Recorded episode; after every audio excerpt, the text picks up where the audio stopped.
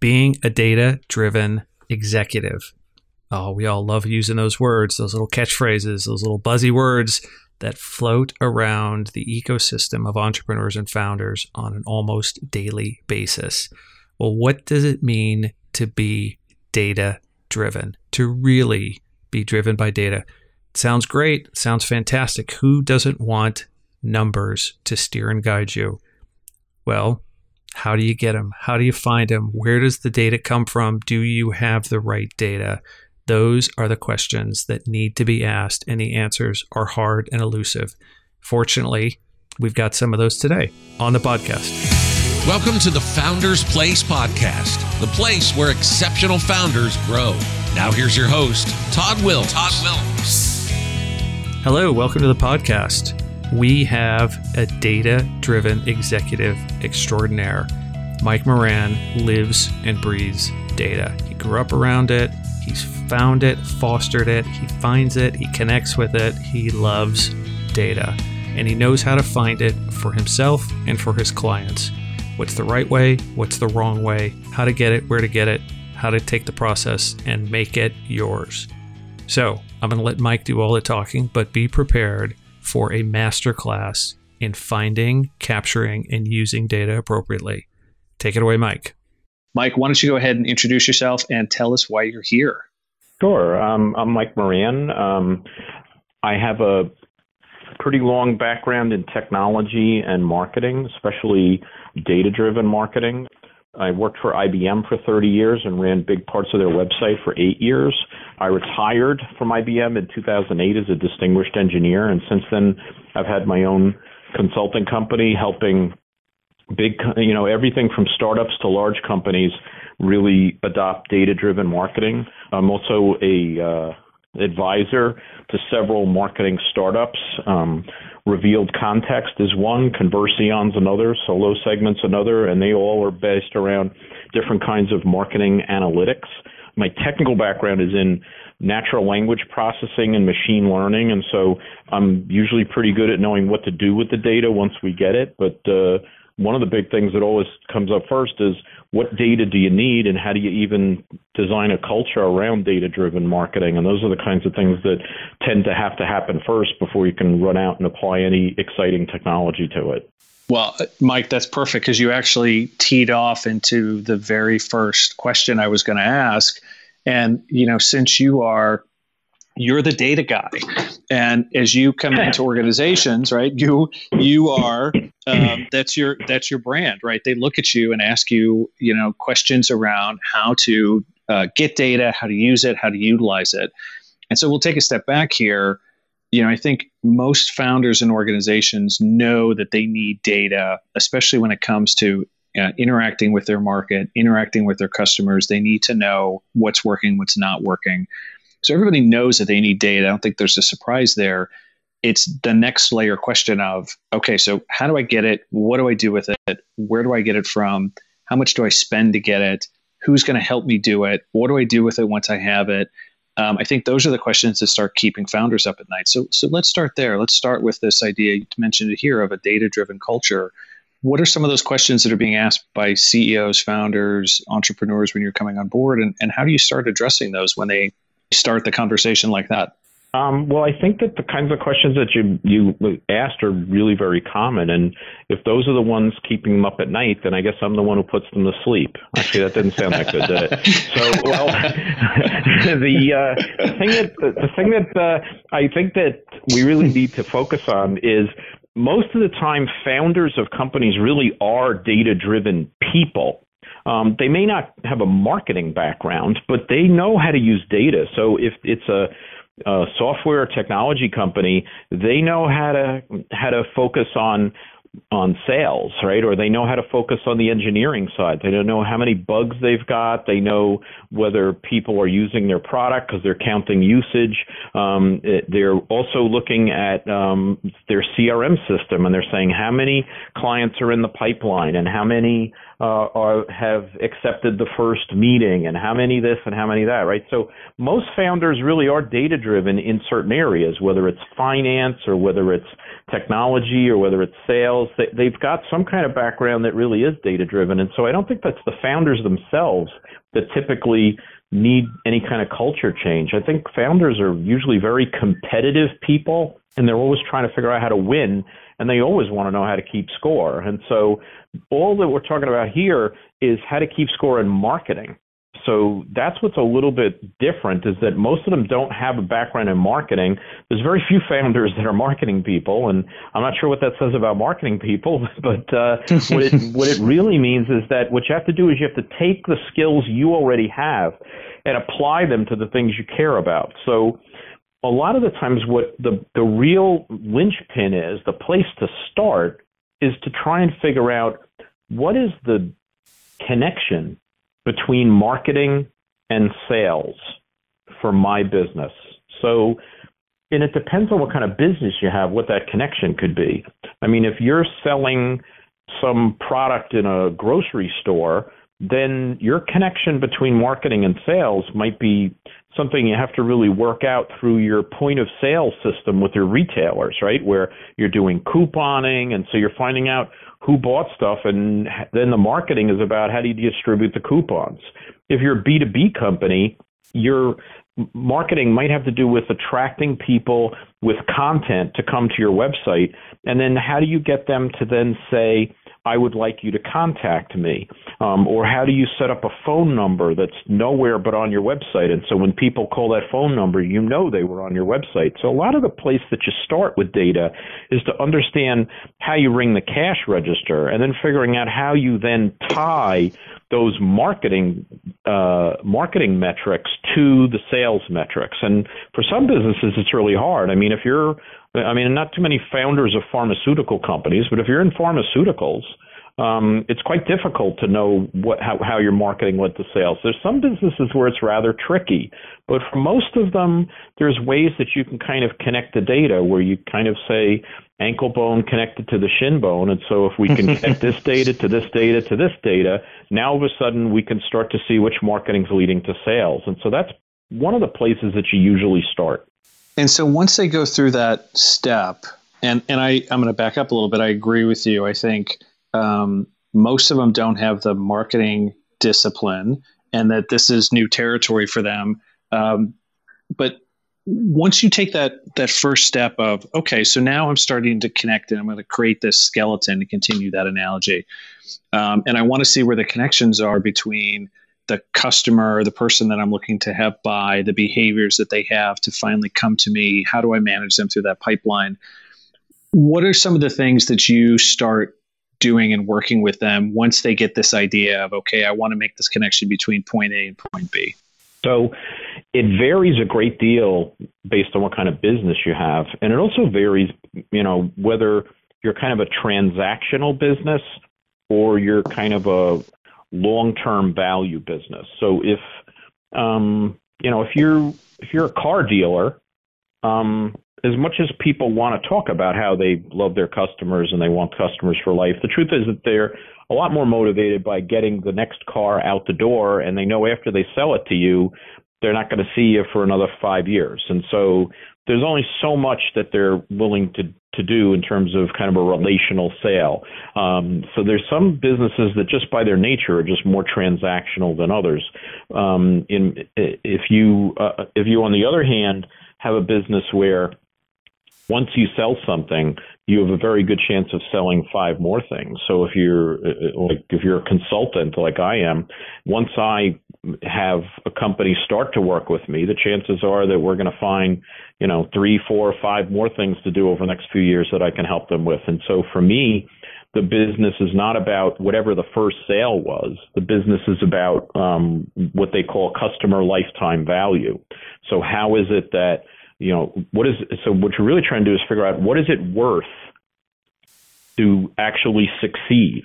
So is the is your success the worth of an individual transaction, or is your success the lifetime value of the customer? And so, um, so we use consulting as an example of lifetime value, but I mean, there's other really simple examples. I mean, if you're a dentist I, I don't think that you're going to judge your marketing as to whether you make your money back in marketing on the first cleaning, right? So people come in, they make an initial appointment, but that's only the first thing. You know that that from your own um, data that you have already that says once someone walks in as a new client, there's like a 95% chance that they're going to come back again in six months. And and what's really true is I know there's they're going to stay with me for an average of seven years because eventually they move away or something happens, and so eventually lose them. But that's worth an awful lot of money to get that person in the door for the first appointment. And so you have to first start to ask yourself, what is the value of a success? When we win, when we get a new customer, is it only the value of the transaction or is it the value of the whole experience that they have with us for years to come? And so customer lifetime value tries to do that. What it does is it uses um, an economic term, net present value. So it's really discounting all the future revenues in today's money and saying that's what it's that's what it's approximately worth today. And so your goal should be to try to figure out how you take the net present value of the profit that you're going to make on that client, and then you want to make sure that your average marketing costs per new customer acquisition are less than that. You know, probably significantly less than that because you want to make a profit. But that's a way to start thinking about marketing as how much do you invest in order to get a new customer, and, that, and usually they call that customer acquisition costs. And many people just kind of without thinking, they invest based on the first transaction. And I would argue that for some businesses that might be fine, but for most businesses, you want to be thinking a little bit, a little more broadly than that. Well, and and I think this starts to take marketing. And one of the complaints, concerns, obstacles we've heard from folks when it comes to the discipline of marketing is that marketing's a bit of a black box for them. It's a it's a you know it's a secret voodoo organization that they don't understand and haven't been able to be to comfortably crack the code. And so this starts to put the discipline of marketing around uh, numbers uh, data and and it monetizes it. So it helps them put a framework around it that starts to get them thinking about how they're actually going to spend money across those acquisitions and what's a fair and reasonable amount for those investments. And at times, turn the dials up for make a longer term investment, at times, just to look at customer acquisition. But I think that's something that's been lacking for them in the past. So I, I would imagine getting them to this level of conversation is uh, comforting, if not cathartic, for them. I think so, and I think the other thing that's true is that uh, it's it's something that traditional marketing has not been very good at. So if you're doing TV commercials, if you're, you know, buying a booth at the trade show, it's a lot harder to to really do these kinds of things in a data driven way because you basically have to make a bet to spend an enormous amount of your money whatever you know a very big part of your marketing budget before you have any idea if it's working or not and so digital marketing actually is more allowing you to do small experiments so you can you can buy some keywords in paid search and in a few days you can kind of assess whether we're getting some traffic to the site did we get any conversions based on that. You can kind of assess whether it's starting to work or not without having spent a great deal of money. And so you can start to do course corrections based on your analytics so that you can see which things are working and which things aren't working. And that can help you to feel a little more confident about then starting to ratchet up the spending. With a lot of the traditional marketing, and the reason marketing kind of got a bad name and kind of felt, felt like a black box, as you put it, is that there's no easy way to predict ahead of time of how well it's going to work.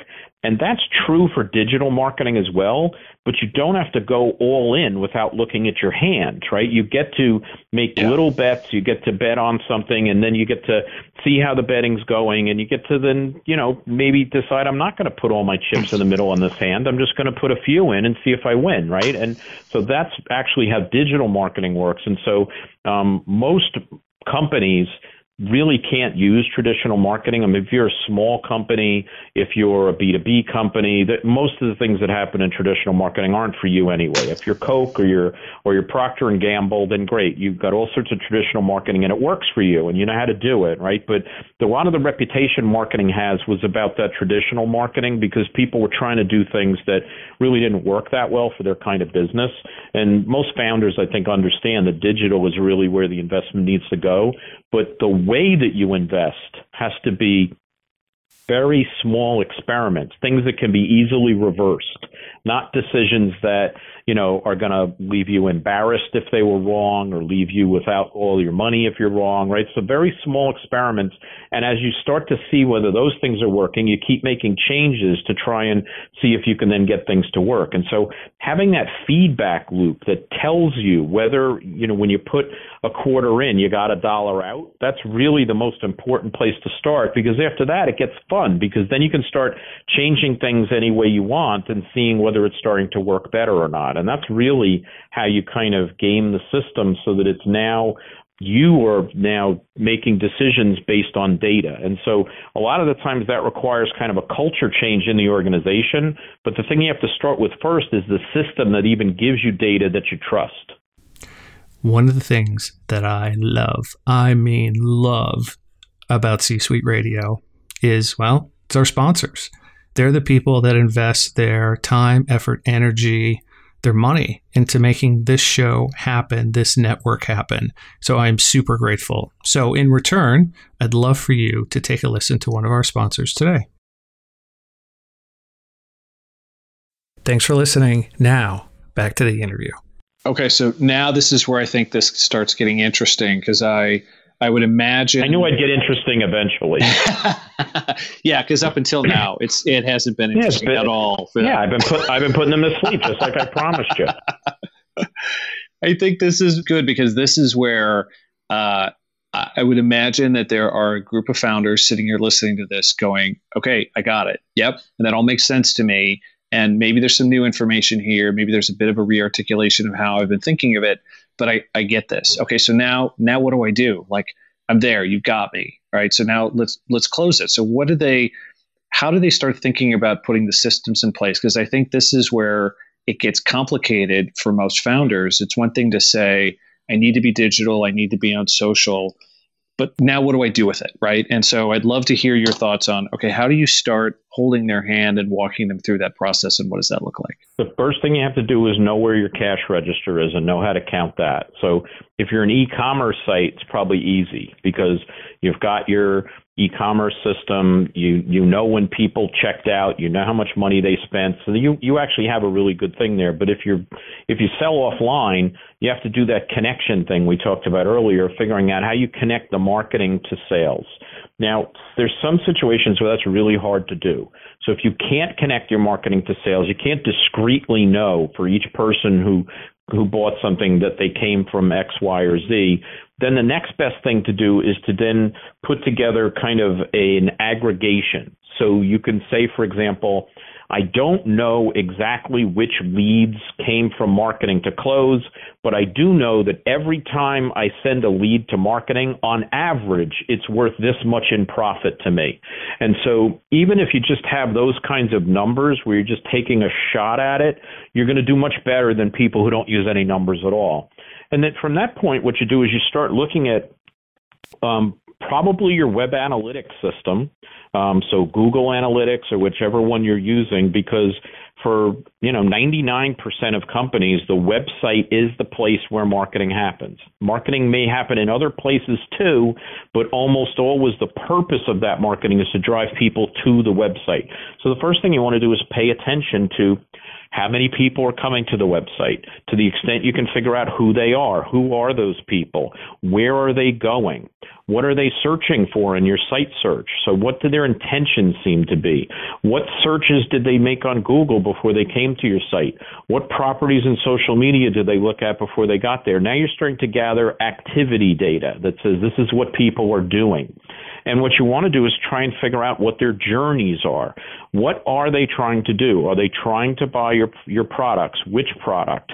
Are they what is it that they need to know before they're ready to buy that product? So if you can walk them through a buyer journey where you're starting to think about what questions do they have that you need to answer? What are kind of the things they're missing that they just don't understand that until they really get that fact filled in, they're not going to take the next step. And if you can then start to analyze which content and which campaigns and which marketing venues are starting to lead them to your website and what happens once they get to your website and then you've, you've connected that to either your online or offline sales. Now you've started to construct a data-based journey for your clients then you can start to see what the well-worn paths are.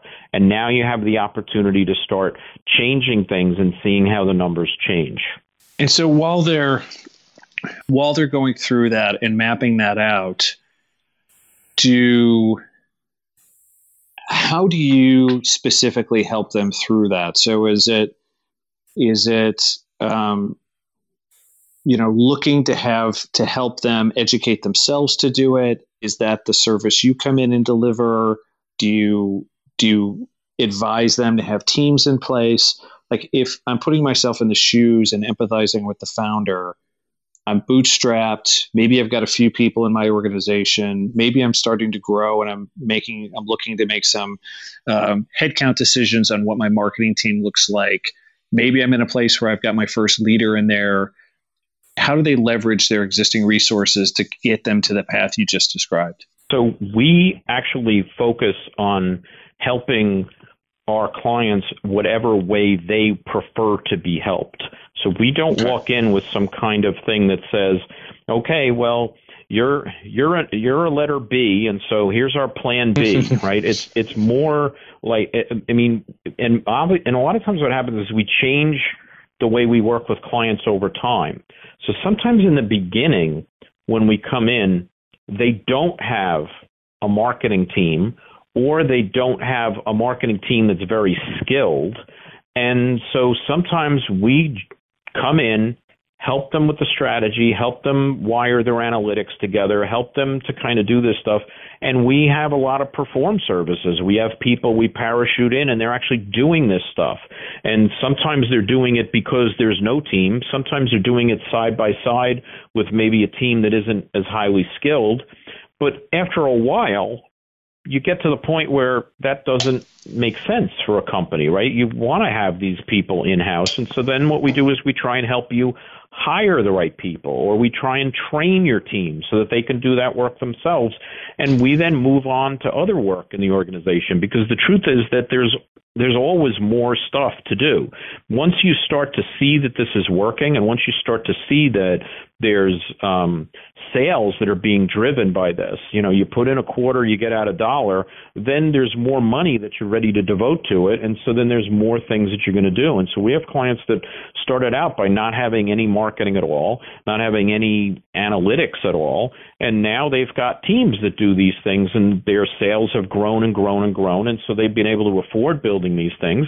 But we're helping them with other stuff. We have some of these clients where we're working on machine learning applications with them now because they now have so much data that we're using really advanced techniques to kind of optimize what these journeys are and finding patterns in them that people could never find just looking at it. You need a computer to find them. And that stuff's not cheap but they would never have started there. That wouldn't make any sense for them to start there. They, but they've built up to that because they've grown their business and they've grown their marketing acumen to the point that that is the level of problem that makes sense to solve now. And so we're not like an agency that comes in, takes over three of your functions and hangs on to it like grim death, hoping you won't fire them, right? It doesn't make sense to us that that's a good way to help clients. The way to help clients is to advise them on the things that they want to do themselves and if there are things that they can't do themselves then we'll do that for them. And what where that line is drawn changes as the organization matures. It's not some static thing that will be the same forever. Well and i think you, you hit on something that that we've heard quite a few times in in the course of these interviews and doing the podcast and, and getting ready for the book. And it's this idea that crawl walk run right? That a lot of organizations want to go to that advanced phase very early on. They want the dashboard that they've seen their contemporaries have when they've talked to them at dinners or at some of their CEO get togethers. they want to see the sophisticated reporting and analytics, and they want to jump to that immediately versus taking those first small intuitive steps to get them to a place where they are becoming a data run, data driven organization. And so it, it sounds yeah. like everything you've just been, oh, I'll let you answer in a second, but it sounds like everything you've been talking about is actually helping them to evolve as a culture. It's really the case because the biggest mistake is to overreach, in my opinion, because marketing ought to pay for itself it shouldn't be this thing where you have to make this enormous leap of faith, spend tremendous amounts of money, and then hope that things work. That it just doesn't make sense to me that that's the way to approach it. Instead, what you should be doing is you should be trying small things, spending small amounts of money, and seeing that small amounts of money start to generate medium amounts of money. And so when you start to get that kind of confidence, then you start to say, "Oh boy, wow! If we put that much in and we get that much out, what would we put in if we put in even even more, what would happen then? You, it starts to be fun, right? It starts to be something where you say you, you don't feel pressure about it. You start saying, "Wow, this looks like a great opportunity. What do, what do we do here?" And so you're right that a lot of it is about changing culture. Because if people look at marketing as a set of activities that should be performed, rather than marketing as being the way that you're really trying to understand the market fit of your product with your customers, the way you're trying to understand the messaging that you reach them with, and the way you're going to prove that you're understanding those things is that you're going to see sales go up and you're going to see sales going up driven by the marketing that you're doing. And if you're not seeing those things, then you're not doing it right. And so it's not that you're not spending enough, it's not that you're you don't have the right attitude, it's not any of those things. It's that you are not doing the right kind of marketing or worse, you don't have the kind of product that really will fit the market, right? So sometimes what people think of as marketing failures are really product and offering failures. And so we have to kind of be open to the idea that even though most people split product development from marketing in this modern era, the truth is that product is one of the four P's traditionally thought of in marketing. And you have to be willing to change your product as much as you're willing to change your marketing and your marketing tactics because those are the things that as you keep changing all those things, that's how you find that market fit. That's how you find your audience. That's how you find your message. That's how you find the things that really lead to sales. Mike, this is fantastic. Um, we are running out of time. The the clock on this goes by really really fast. It's it's like there's regular time and then there's podcast time. And then there's, you know, the other end of it which is doing your taxes time, which is super slow. But this uh, this time goes by really fast. So, uh, I want to thank you for for hopping on. I want to give you the opportunity. Is there any last bit, you know, anything that you would, if there were a couple of founders sitting in front of you and you had just had this conversation, any last bits of words, advice, wisdom, or um, you know traps to avoid as they're thinking about again really becoming a data driven culture in their organization? Um, yeah i'd say the one thing that i see and i see this in small companies and big companies is that there is a certain mindset that creeps in sometimes where people say well we can't do data driven decision making because our data isn't that good. And we really have to make the data a lot better before we can start making the decisions. And, and until then, we're going to still just go with our golden guts because the data isn't good enough. So we're just going to use our judgment. And that's actually the worst thing that you can do. Um, and it's not because everybody has bad judgment. It's because your judgment probably doesn't get much better very fast and your judgment doesn't scale. And so if you're trying to grow, you need to have a way of making decisions that scales. And so what I've done plenty of times um, when we've come in and, and, been in these situations, in fact, like the on my second book's called Do It Wrong Quickly. And the reason is because you're better off using data to make a wrong decision than you are using your judgment to make a right decision. And the reason is because the next time you have to make a decision, if you used your judgment, you might get it right or you might get it wrong. But if you use data to make the wrong decision, you learned from that that the data was no good. And so then you are now motivated to fix the data. If you don't use the data for decision making, there is no motivation to fix the data. There's no motivation to make that data better. And so I actually argue that the way to focus on this is the way you'll get your data to be better is to start making decisions on it. And if it may, gives everybody queasiness to do that, then they're going to focus really hard on making that data better and better and better. And there's no reason to invest in data if you're not going to make you make decisions with it. And so make the decisions first, do the culture change first, make all the decisions based on data, and you will find there will be no end of people interested in making the investment to make the data better and better and better. And that's the to me, the key to this is to act first, and then you'll get your confidence about it later. If you wait until you have confidence in your data, it's going to take forever to get the improvements in the data that you need before you feel comfortable. It's not about being comfortable. This is about developing a system that makes itself improve and lets you scale. That's awesome. All right, Mike, thank you so much. This was uh, this was such a great conversation. I loved your point of view. I was really impressed in that we talked on a level that was sort of the macro and the micro. You talked about the details and how to go in and make data useful for an organization and what those steps look like. But then you also talked about how to do that and do it successfully.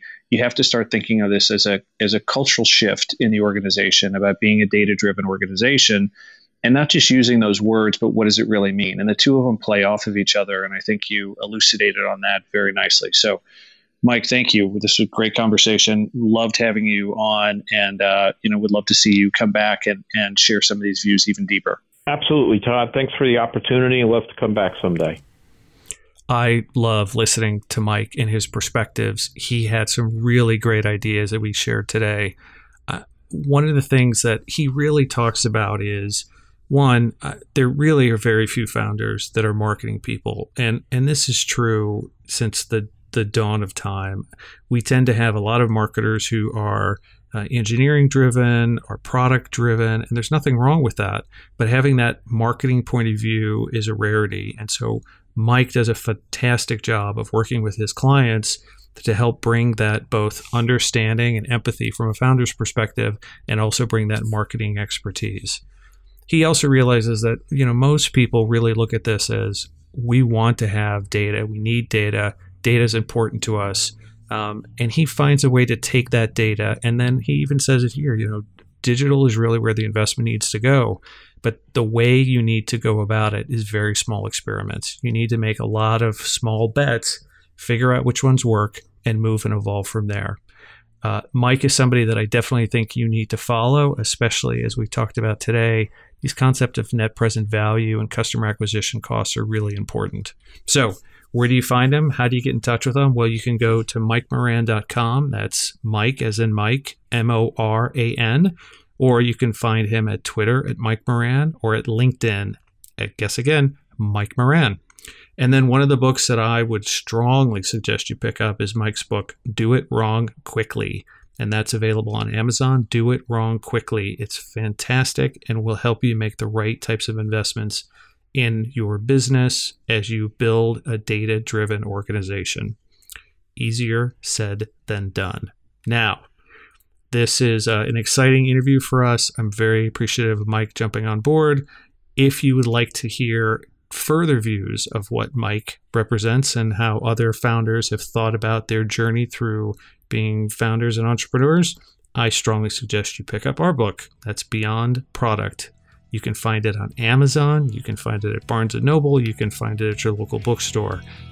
But Beyond Product brings around 70 different entrepreneurs, advisors, investors who came out and told us exactly where they think, how they think, and what they do to build, grow, and evolve their business. We broke it down into five distinct stages and walk you through what to do with each stage, how to do it, and some great tips and tidbits along the way. Strong suggest you pick it up that's it for me this week. Look forward to seeing you again as we are quickly closing out the year 2019, and we're going to do it with a bang, so stay tuned for that too. Talk to you soon. See you next week. You've been listening to the Founders Place podcast, the place where exceptional founders grow. For past episodes, blogs, and more, visit us at foundersplace.co. That's foundersplace.co. And thanks for listening to the Founders Place podcast, the place where exceptional founders grow. This podcast is a part of the C Suite Radio Network. For more top business podcasts, visit c-suiteradio.com. This podcast is a part of the C Suite Radio Network. For more top business podcasts, visit c-suiteradio.com.